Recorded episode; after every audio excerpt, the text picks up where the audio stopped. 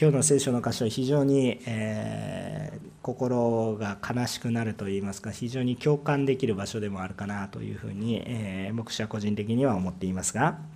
えー、まず、えこの話がなされる前に少し背景といいますか状況を考えてみますと、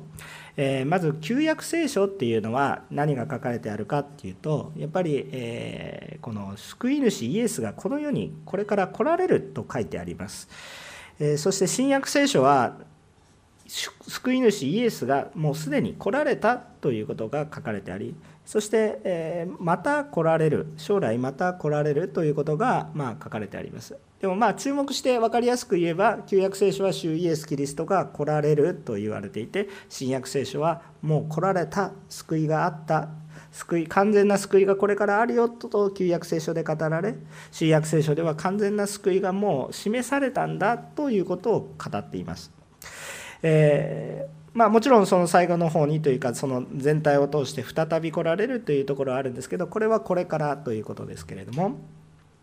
そういうことが書いてあります。まあ、どちらにしよう聖書はイエス・キリストを中心として書いてあるんだということを思うことができるんですね。じゃあ旧約聖書にイエス・キリストっていう名前が出てくるかというと出てこないんですが、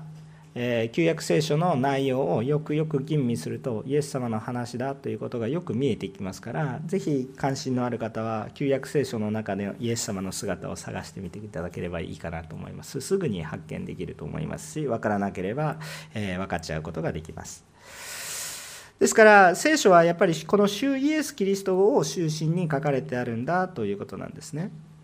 でこの救いについて書かれてもあります。ですからこの主イエス・キリストが何をなされた方であり、え、人にとっていかに重要なことであるか。そしてまたクリスチャンにとってはこの方をこそ見ることが喜びであり模範そのものなんだということなんですね。えですからそのことを考えるとこのように手術にイエス・キリストが何をなされたかという福音書を通してえこの神様の御心を知っていけることができるっていうことは私たちにとって本当に幸いです。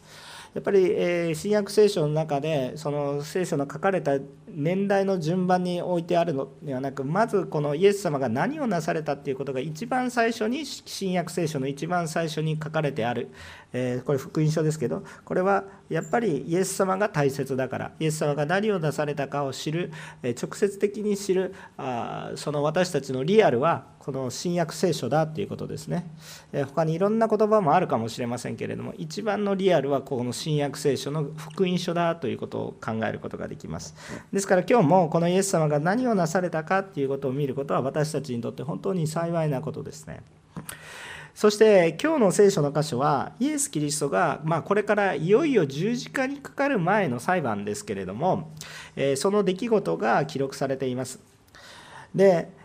書かれている内容は非常に悲しい内容が書かれてあってあれだけイエス・キリストのことを慕っていた弟子たちがイエスなイエスとは絶対に離れないと言っていた弟子たちが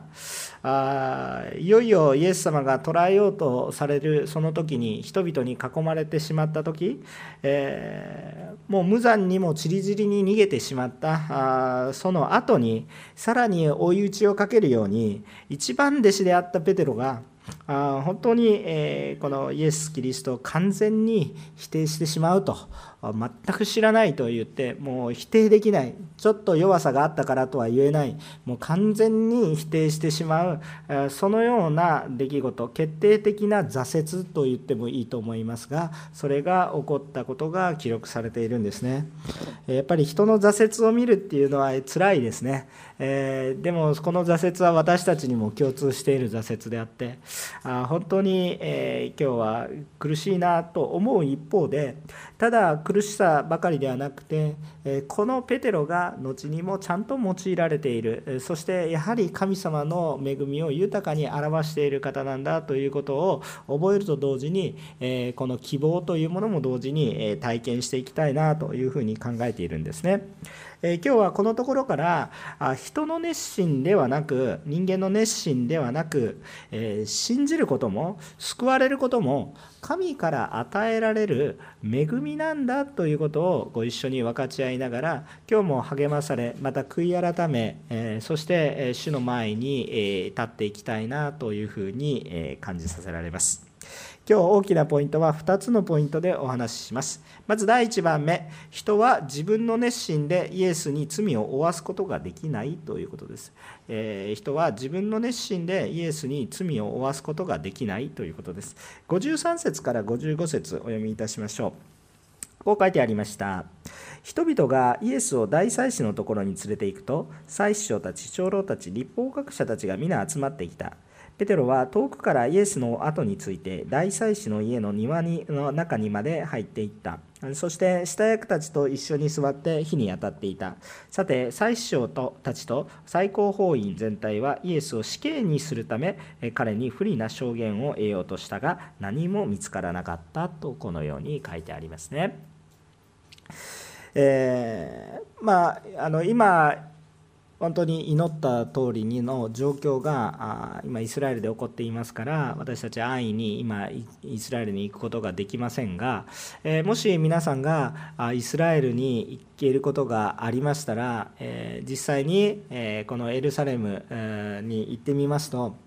えこの大祭司の家がと言われるものが今でもおそらくここだろうという場所がありますのでそこに行ってこうだったんではないかということが言える場所があります皆さんそこに行くと何かしらこう実感されるまあ行かなくてもね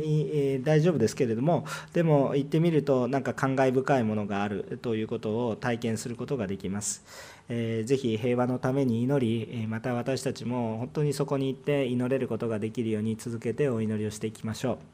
えー、さてそれは、えーえ、また別の話として、え、このイエス様があこのゲッセマネの丘というところで捕らえられてからじゃあ牢獄に連れて行かれるのではなくてすぐに、えー、裁判が行われたということなんですね、えー、そこには当時のユダヤ人社会の政治的やまた社会的えそして宗教的なリーダーたちがそこに集められていたんですね。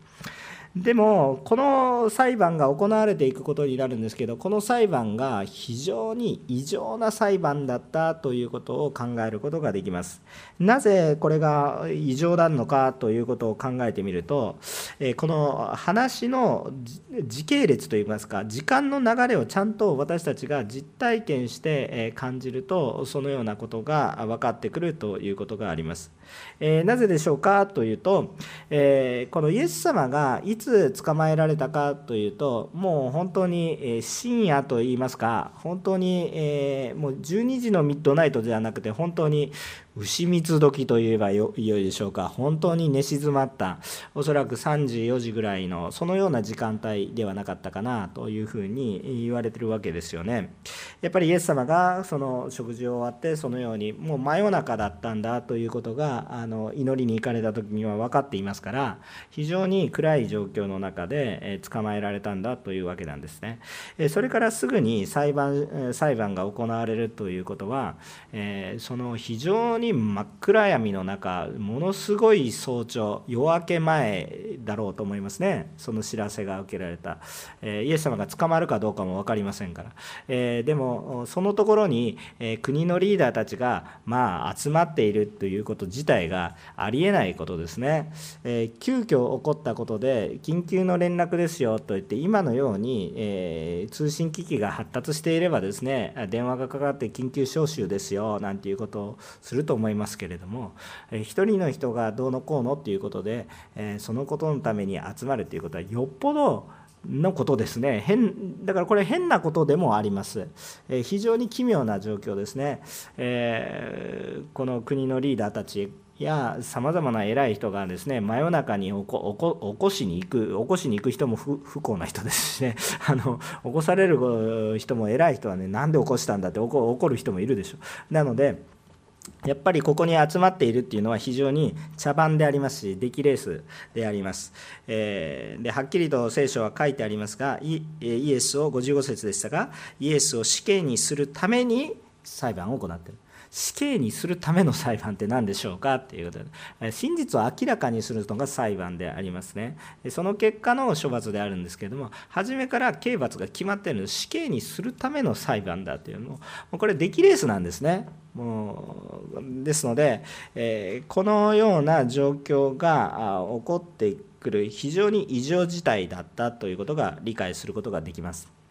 で、えー、まあ、イエス様が本当にそのようになった証拠はどこにありますかというふうに言うんですけれどもそれはやはりペテロとの話し合いの中で、えー、あなたはあ、ね、今日私を知らないとね、えー、3度言いますよと言われていた。あそのことが鶏が鳴く前に今日というか鶏が鳴く前に、えー、3度知らないと言われていたことがまあ後に分かりますけどその通り成就するということがありましたから1日置いてとかいう話にはならないわけですよね。ですからこの時代時系列をしっかりと把握するとこれがいかにちょっと異常な形かなということが分かると思うんですね。そしてこのリーダーたちが急遽行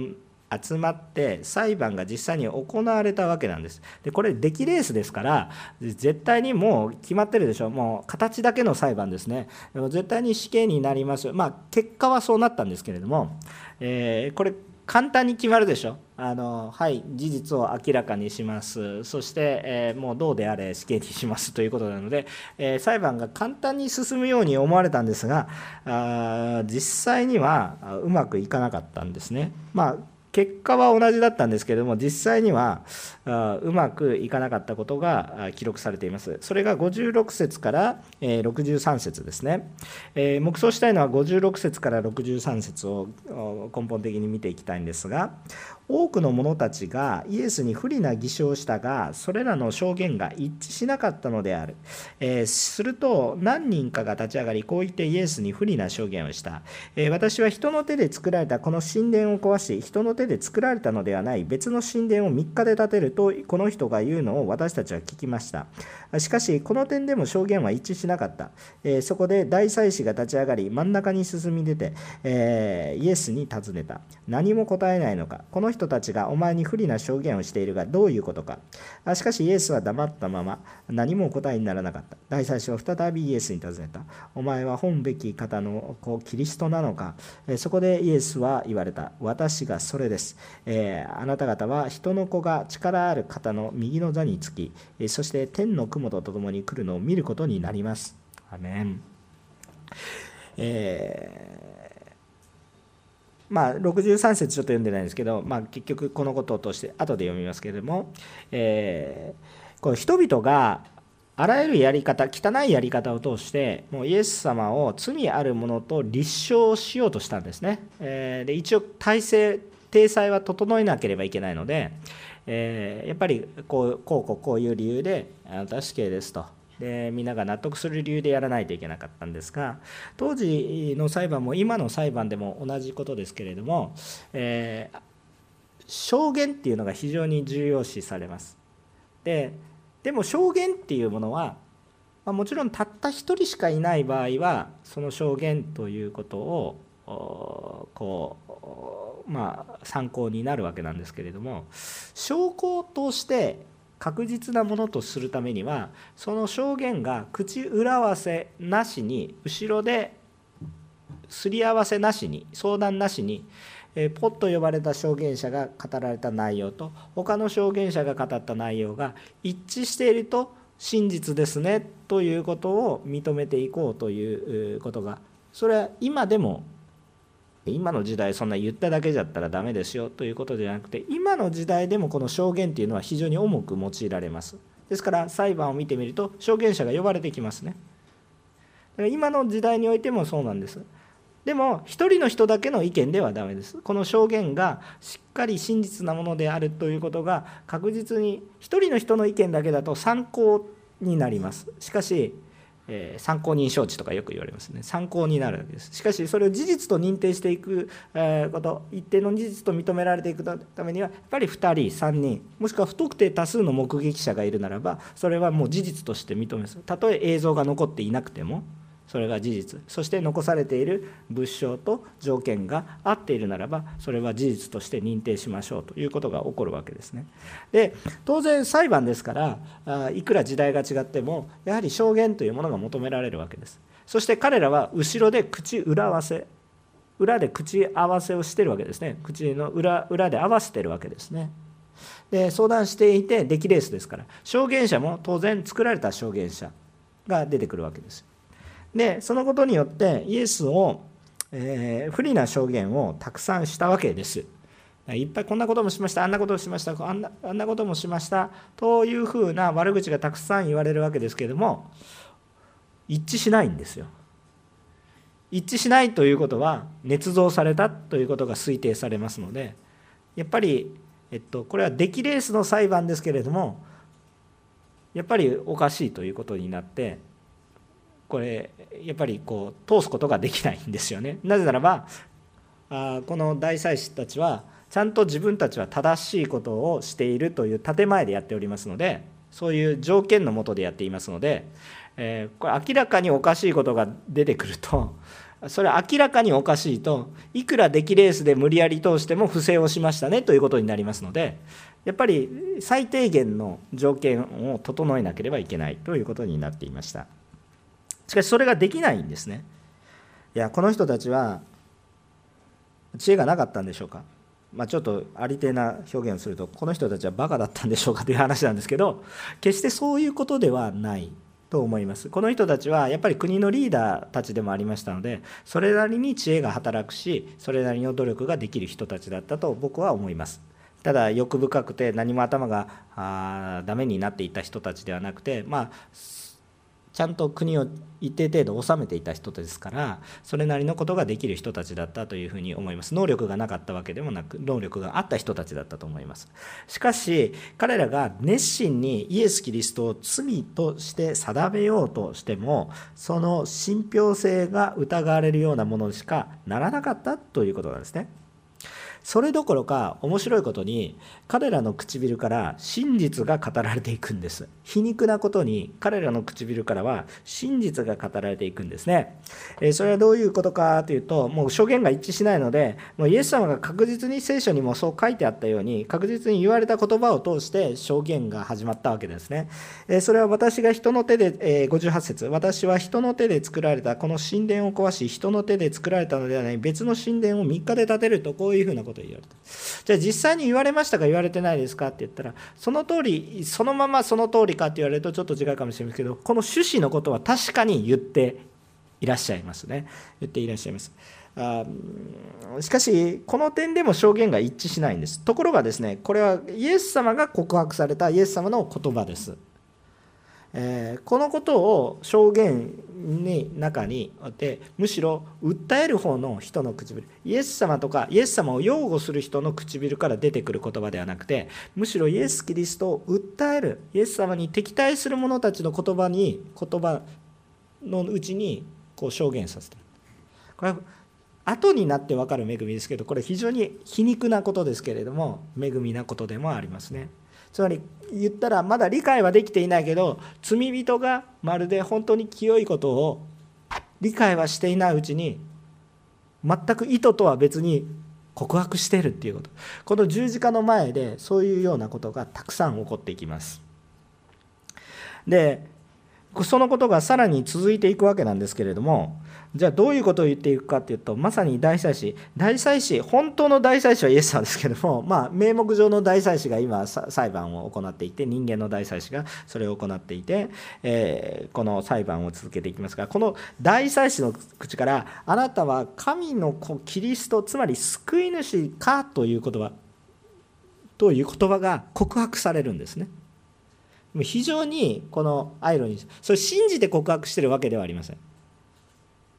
これを否定しようと告白してるんですけどこの大祭司はその言葉を使いたくなかったはずですね。でもそれをやっぱりこの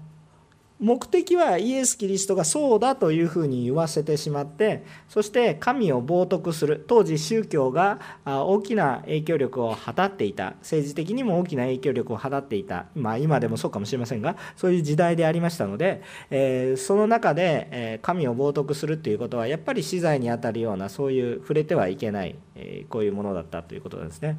いやもうそんな頭の土地狂ったというふうに思うかもしれませんけど少し前の日本だってそうだったでしょ、えー、天皇に対して不敬罪っていうものがあってそれちょっと言ったらこういう世界だったでしょ？そそういう世界がそんな前ですかって言ったら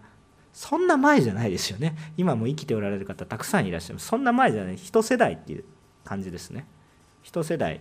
前はそんな当たり前それ理解できる世界今だとええー、と思うかもしれませんけれども今でも国が変われば当たり前のようにそういうことが起こっている。不敬罪ということですね。もちろん神として見てるわけではないんですね。でもこの当時は神様を見ていたのでもっとさらにそれは厳しいものになるっていうのはまあ分か理解できるはずです私たちもで理解できるんですけど同意同意しなくていいですよ。同意しなくていいんですよ。理解しでも私たちも神様自分たちが神様ではないということをよく分かっています。そして自分たちの代わりに神だ自分私が神だとかいう人がいたらその人の話を聞く必要はありませんということなんですね。やっぱり私たちも主をちゃんと唯一の方として恐れる必要はありますから。別にでも本当の神様がいるのかなって疑問に思うこと自体が問題ではありません。それか真理に導く入り口ですから。だからだからそういうことを言ったからといってすぐ死刑になるわけではありませんけれども当時は皆さんが信じていてこれは本当に重いものと捉えられていました。ですから不敬罪にすると思考停止。もうすぐに死刑を執行していいですよね。だからこれは信仰の告白ではなく罠にかけるまあ要するに、え誘惑の言葉誘いの言葉こういう言葉だったわけなんですけれどもしかし重要なことはこの罠にはめようとしている大祭司の唇からイエスがキリストだという言葉が出たということなんですね。これ非常に、まあ、あの皮肉な言葉ですね。それを否定しようとしているものからそれを言わないといけないというようなことがあるんですね。あの旧約聖書の時代に旧約聖書の時代にあのイスラエルの民を呪おうとしてですねあのバラクという王様がいたんですけどバラムというその呪術師にですねイスラエルを呪いなさいということを言わせたんですけども、え実際に呪いに行ったんですけれどもあ全然神様を信じてない人でねむしろ悪霊に仕えてた人なんですけどもでもイスラエルの前に実際にその霊的な人がイスラエルを呪おうとしたんですけど呪うことができなくて何をしたかっていうとイスラエルを祝福してしまったみたいなね呪おうとして行ったのに神様を褒めたたえていないのに結果的に祝福してしまったっていう出来事が旧約聖書に記されています。まるでそれと似たような感じのことが起こっています、えー、つまりあなたなんかはもうただの人間でもうどうとでもなれと思っているのにもかかわらずあ滅ぼそうとしているのにもかかわらず口からは何が出てくるかってあなたは神の子キリストなのかっていう表現が出てくる。何かまるで救いを求めてる人の表現ですよね。そのような表現が出てきてしまうっていうのは非常に神様のこの導きがあるんだということを思うんですね。結局大祭司は一番認めたくない言葉を自ら発しそしてイエスが神の子キリストだから死刑になるという本質的なことをしてしまいますつまりイエス様が十字架にかかったその一番のこの直接的な理由裁判で裁判で行われた直接的な理由は神様だからです。これちょっと話が飛躍していますか？大丈夫ですか？あのこれはあの深い本当に深い意味があります。主イエス様が罪を犯した罪を背負われたというのではなくもちろんそうなんですけれども神神様だからこそこれを背負うことができたということも言えるわけです。ですから非常に本質的な話をなんと本全く本質を捉えていない大祭司を通して行われたっていうことですね。神様って不思議な方ですね。でこれちょっと私たちの理解を超えます。今私たちは冷静に時代もだいぶ経ってね、えーこう2000年以上こう反数する時間があるからこそ冷静にこれはこうですよって私も話すことができますけど私多分その場にいたらペテロ以下だと思うんですよね。ペテロ以下ですね。ははって逃げていっても裸で逃げた青年以下だと思います。その祈りの場にすらいない可能性もあります。そういう存在ですよ。で今2000年経ってこれだけのことを分かち合えるっていうことはですね本当に幸いなことかなと思うんですけれども、えー今日もこの主は生きておられてなんでこんなことが起こるのかなというふうに思う人本当にイエス様イエス様って言ってる人だけじゃなくてそうじゃない人でさえ主は用いられるんだなっていう主の偉大さを覚えたいと思います。このそういう、えっと、イエス様を信じている人からももちろんイエス様のこと唇が出ますけれどもことが出ますけれども主が働かれる時っていう条件がつきますけど主が働かれる時にはイエス様を信じていないものでさえイエス様を告白していくなんていう信じているものでさえちゃんと告白できなかったような内容。だってペテロたちはイエス様が国の王になるっていう期待があったんでしょ？でもこの大祭司はあなたは神の子キリストだということを告白させてるんです、まあ、もちろんペテロもあなたは生ける神の子キリストですって告白していますけれどもこの告白は簡単なものではないんですね。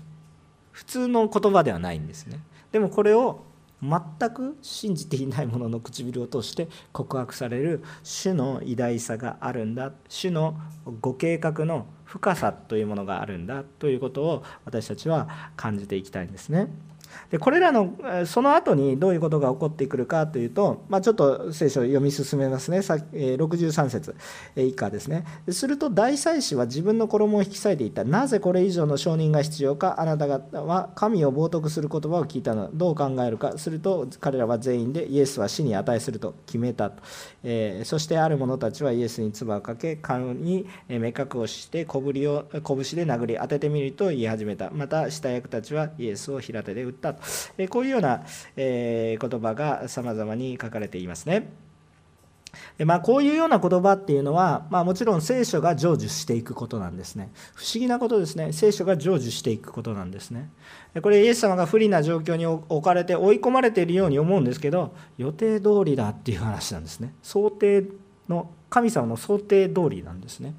これ本当に私たちがその現場にいて知ることっていうのは難しい。後になって分かることの方が圧倒的に多いと思いますけれども。本当にこの神様の御心がその中において働かれてる。これらの言葉は聖書の言葉例えばイザヤ書の御言葉なんかが成就していっているというようなことが分かるんですね。でこれら一連のことを通して今日私たちが悟りたいっていうことは何かっていうと私たちがいくら努力をしてもイエス・キリストに罪を見いだすことはできません。また私たちがいくら努力をしてもイエス様の十字架を妨げることはできません。そのことを覚えていってください。これは恵みですよ。なぜ恵みかっていうとあなたがどんな罪人であろうが主が救うと言われれば救うんです。主イエス様に罪を見いだすことができません。もし救うと言っているのに救わなかったらそれは主ご自身が約束を破ることになりますのでそうですけれども主が言われた方法で主を受け入れるのであるならばあなたがどうであれ救われるんです。これは非常に大きなことです。だからいろんな神学者が単純化してはいけないんですがいろんな神学者がいろんなことを言います。ユダが裏切りましたね。ユダの裏切りって知ってる人多いと思いますけれどもユダが裏切りました。じゃあユダが裏切らなかったら十字架はなかったんですか？必要悪があったんですっていう論理ですね。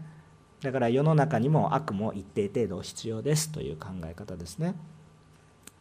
あの私たちの現実ではそれがよく分かります。そういうこともあるかなみたいなね。ことがあるかと思います。しかし神様の論理の中においてはそれは必要ありません。ユダが裏切ろうが裏切るまいが十字架は必ずあるということです。そのことを覚えてください。だから救いもある。悔い改めも起こり得るっていう希望につながります。私たちがどんなにロークしたとしてもイエス・キリストを罪に定めることはできません。まあ、罪に定めていますけど、現実ではありません。言ってることは何かって言ったら、神様の真理を語っていってるんですね。神様イエス様を罪に定めようとして論理を突き詰めていくと神はキリストなのかって言ったらはいそうですと言わせてしまってで大きな問題がここが違うのは何かって言ったらまさに主はその方だったというところが問題なんですね。これがイエス様が本当に神の子じゃなかったら大祭司たちの勝ちです。その通り。大祭司たち正しいことしたしかし問題はイエス様が本当に神の子だったから。ということです、え私たちはイエス様の代わりになることができません。しかしイエス様についてはこれが真実だということだったんです。ですからこのことを通して私たちは救いに至っていくんだということを覚えたいと思います。人の熱心ではキリストを罪に定めることはできないんだ。イエス様を逆に言うと十字架につけることが人の熱心ではできます。私たちの罪の身代わりにだってイエス様が十字架にかかってくださる。でも私たちが無理やりキリストを十字架にかけるのではことはできないということです。えっとちょっとここ難しいですか？私がイエス様私がイエス・キリストを十字架にかけたっていうことは事実としてそうです。私の罪がイエス・キリストを十字架にかけました。しかし、イエス様が十字架にかかるかかからないかはイエス様が決めることです。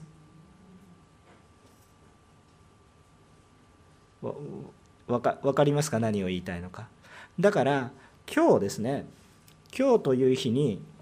よくよく日本人やまた韓国の方もそうなんですけどどちらかというと真面目。いや韓国の人どう私は真面目じゃないですよ。大胆ですよ。とか言う人も結構いらっしゃるんですけど全体的に見るとやっぱり真面目な方の国民性だと僕は思います。その日本と韓国とかあんま比べる必要ないですけどそうそう比べると違うと思いますけど世界全体を見るとやっぱり真面目な方だと僕は思います。あのだいぶ真面目な国民性だと思いますね。で,、えー、でもそうすると自分自身を責めることがよくあります。だからうつとか病気の病とかなる。えっと、心の病っていうのは僕はどちらかというとですねあの怠けているからなるんじゃなくて真面目だからなると思っていて、えー、自分を責めて許せないからなっていくことが多いケースが多々あります。違うケースもありますね。違うケースもありますけれども、えー、真面目だから真剣に考えるからこそこうこう自分で解決しようとして絶望に陥るということが結構多いと思うんですね。悪いことではないんです。責任感があって良いことなんですけれどもそれがちゃんと自分の力だけでやっているので自分で自分の義を立てようとするのでやっぱりこれに限界があってそこにぶつかった本当に真理を求めてる人たちが多いと思うんですね。でそういうような中で本当にいや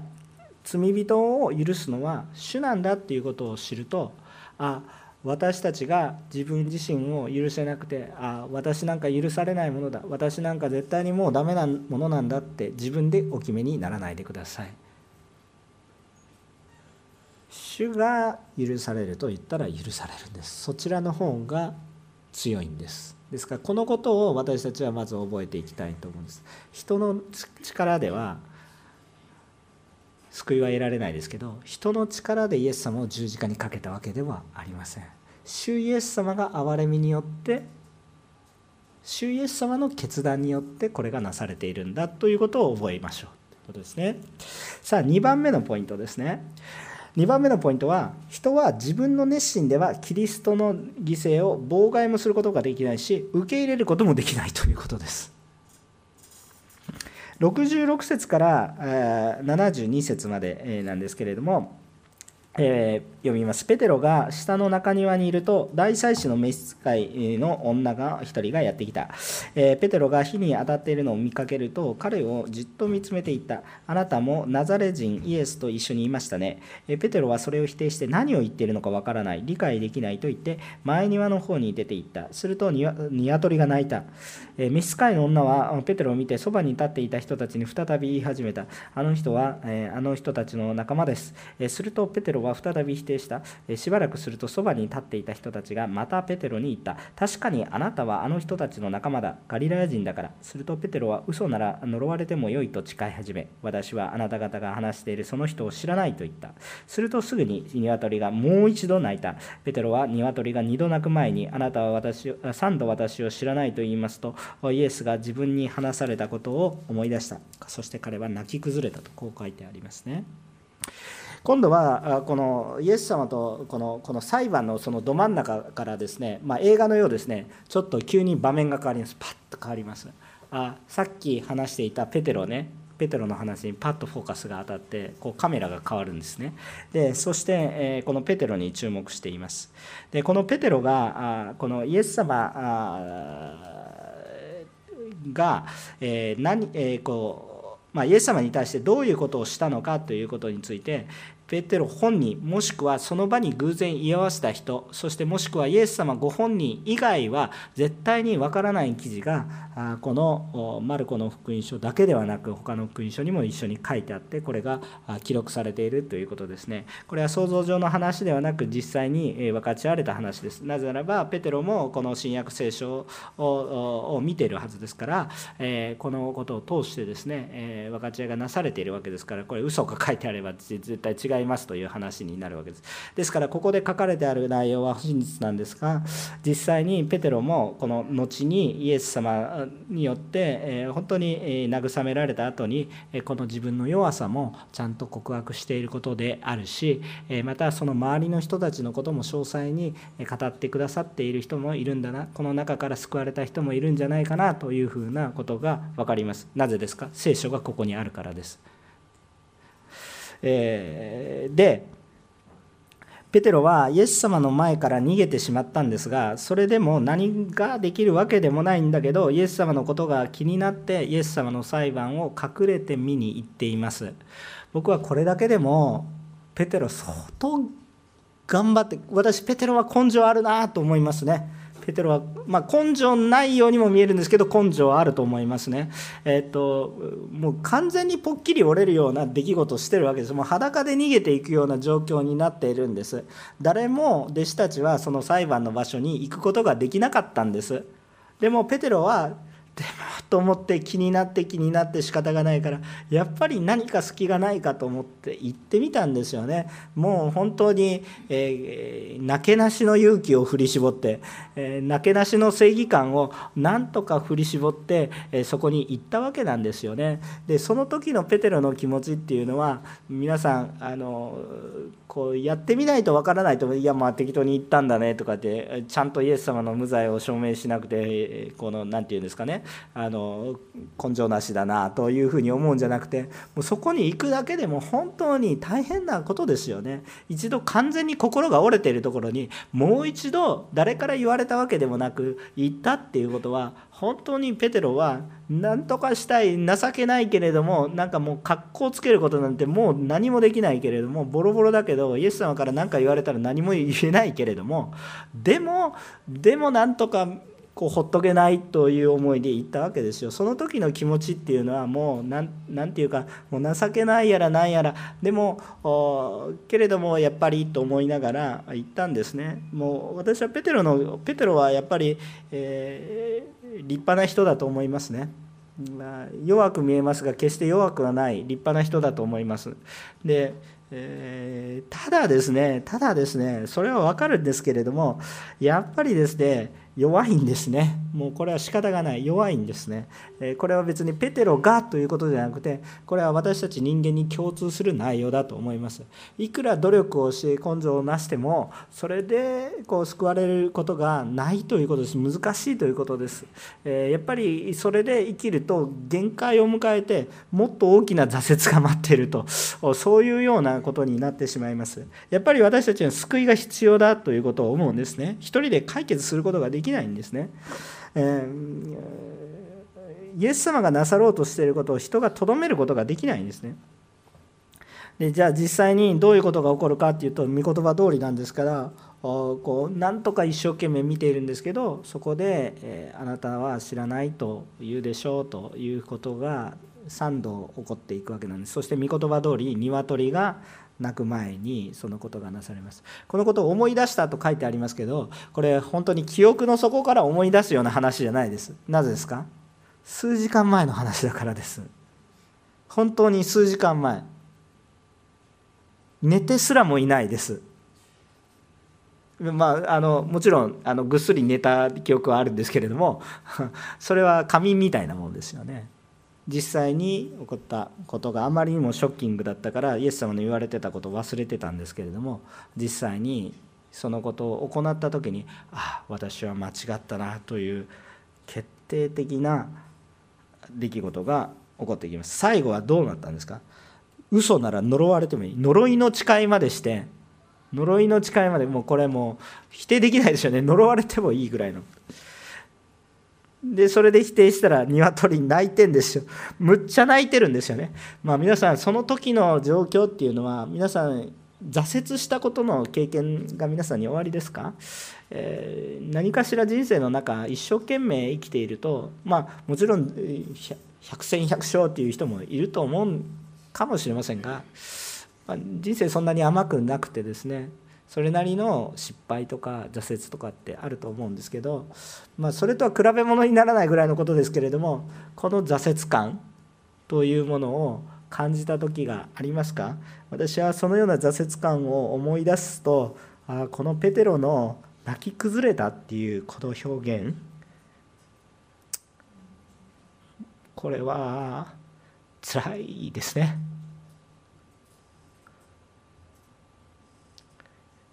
そのなんか自分の達成しようとしていたものができなかったとかいうそういうレベルではなくて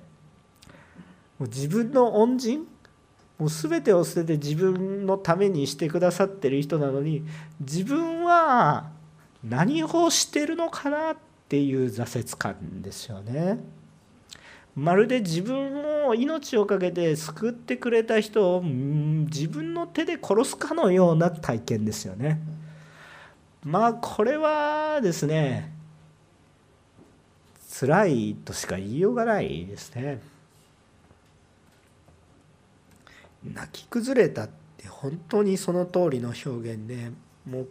どう表現して言葉がちょっとね足りなくなります。言葉で飾るのがちょっと難しくなるような体験だと思いますが。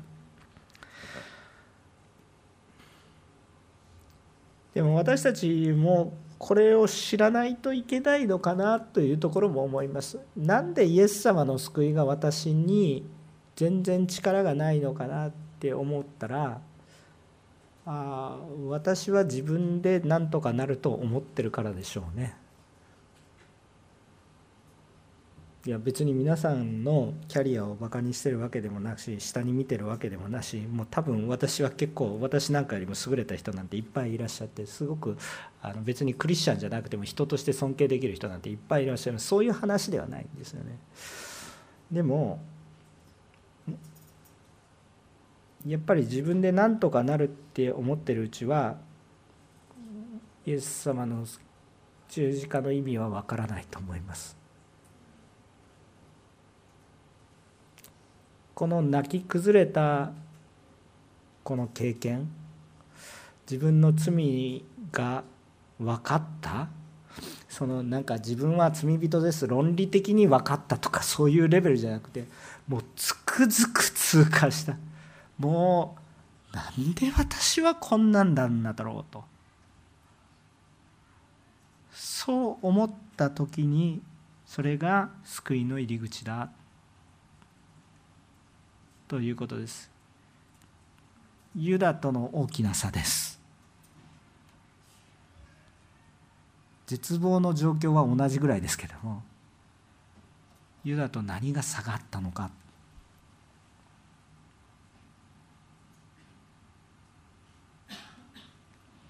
それは最終的な死の救いを受け入れるか受け入れないかというところなんですね。ここで私たちがあの学べる教訓があります。イエス・キリストの十字架とその犠牲そしてその復活を通して人々の救いを成し遂げるというこの働きは絶対に人間の努力で成し遂げられるものではありません。ペテロは頑張りました。私このペテロの頑張りはすごいと思っています。だって完全に心折れてるのにそれでもって前に進むんですよ。大体皆さん心折れたらもうそのまんまじゃないですか。でもそれでもってやったんですよ。言ったんですよ。何かできるかなって言ったんですよ。何もできないけどね。分かってるけど。分かってるけどそこに行ったんですよ。復活の朝に女性たちが行った時を思い出すそのような感覚もあります。またちょっと別のラインの話ですけど使命という話の愛という話はまたちょっと別のラインの話かもしれませんが。しかしそれでもやったその本気度合いこうやっぱり自分が信じたことに対して裏切れないその思い、えー、ペテロの思いっていうのは弱くなかったと思いますでもだから成し遂げられるものではありません。えー、逆に自分の力でイエス様十字架なんかにかからないでくださいととどめることもできません。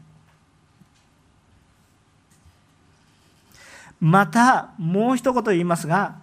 このイエス様がなされることを受け入れるしかないんですがこのイエス様がなされていることを受け入れることでさえ自分の力ではできませんこれはちょっとまたこの後の話になるんですが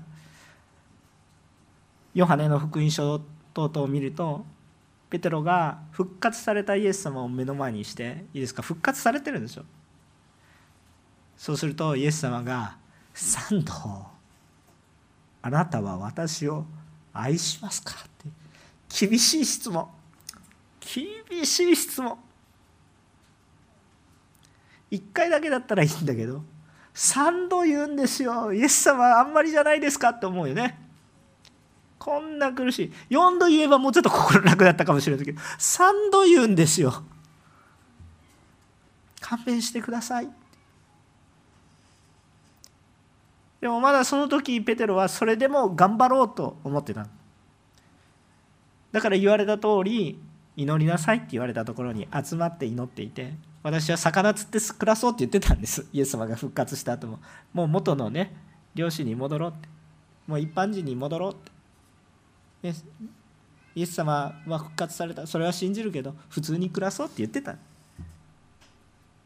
でも私はあなたをあなたは私を愛しますかって3度言われた。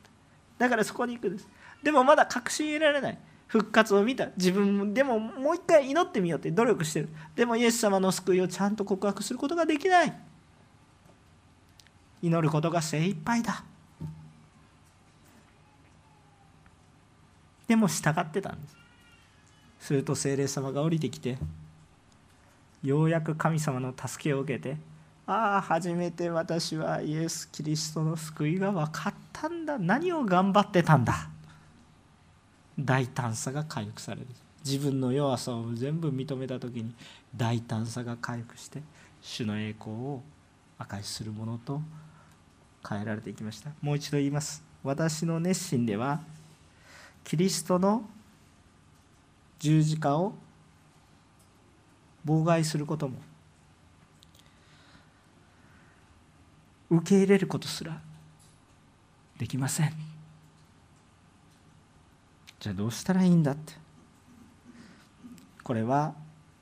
救いも信仰も主の熱心がこれを私たちに成就させます。救いも信仰もすべて主の恵みです。この謙遜さを持ちたいんです。最後2箇所聖書の箇所をお読みしたいと思います。ローマ人への手紙の3章の10節。義人はいない一人もいない。アメン。今日あなたが自分は正しくないと言って苦しむのであるならばそれをもってさらに自分を裁くことはやめてください。義人はいない一人もいない。じゃあどうしたらいいんですか？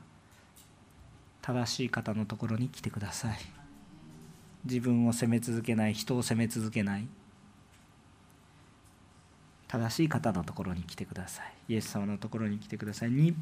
エペソの2章の8節。エペソ人への手紙の2章の8節。えこういう言葉があります。自らを低くして、えー、あごめんなさい。